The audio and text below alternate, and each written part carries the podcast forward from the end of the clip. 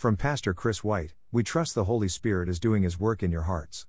The Lord bless you all. Have a beautiful, joyful day. Que el Señor los bendiga. Please share with others and please leave your comments and likes. For more information about us and this topic, click here, dining with jesus dot net. Please follow us and share with others. Translate this site into your preferred language. Look for our Google Translator in our homepage, dining with jesus dot net.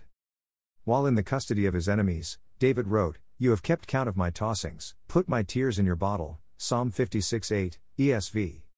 David was going through a difficult time. He begins this sad psalm with the words, "Be gracious to me, O God, for man tramples on me, all day long an attacker oppresses me," Psalm fifty-six one, E S V. The Philistines had captured David in Gath. David was, at the time he wrote this psalm, a prisoner of war, and he had reason to cry and be sorrowful. David says that his struggles are recorded in God's book, verse eight, and he asks God to put his tears in his bottle. What does this poetic language mean? Does God really have a bottle where all our tears go? Are the events of our lives really written in a book? The idea behind the keeping of tears in a bottle is remembrance. David is expressing a deep trust in God. God will remember his sorrow and tears and will not forget about him. David is confident that God is on his side.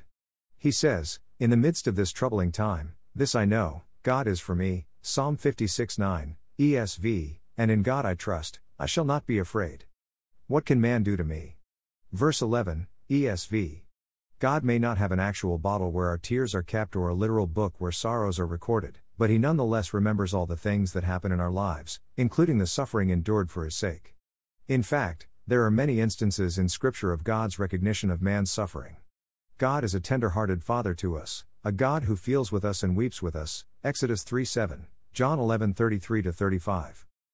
The fact that God remembers us and our suffering should be very comforting. Often, obedience and following Jesus creates suffering in our lives. This should not be a surprise. Jesus spoke on multiple occasions of the suffering that accompanies discipleship. Jesus warned, "Everyone will hate you because of me," Luke twenty-one seventeen, C F.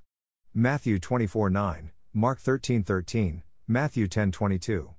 The Lord said that Paul would be shown how much he must suffer for my name, Acts nine sixteen. Loss, even when that loss is a result of obedience to God, creates real suffering and real tears. But God remembers our sufferings and has promised to more than compensate, Matthew nineteen twenty-nine. Our tears are not futile. God knows each of his children intimately, and every tear we shed has meaning to him. He remembers our sorrow as if he kept each tear in a bottle. In the end, he will share his joy with us when he will wipe every tear from their eyes.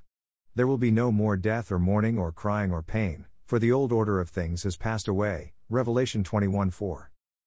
Thank you to Got Questions Ministries. Copyright Copyright two thousand two to twenty twenty Got Questions Ministries. All rights reserved.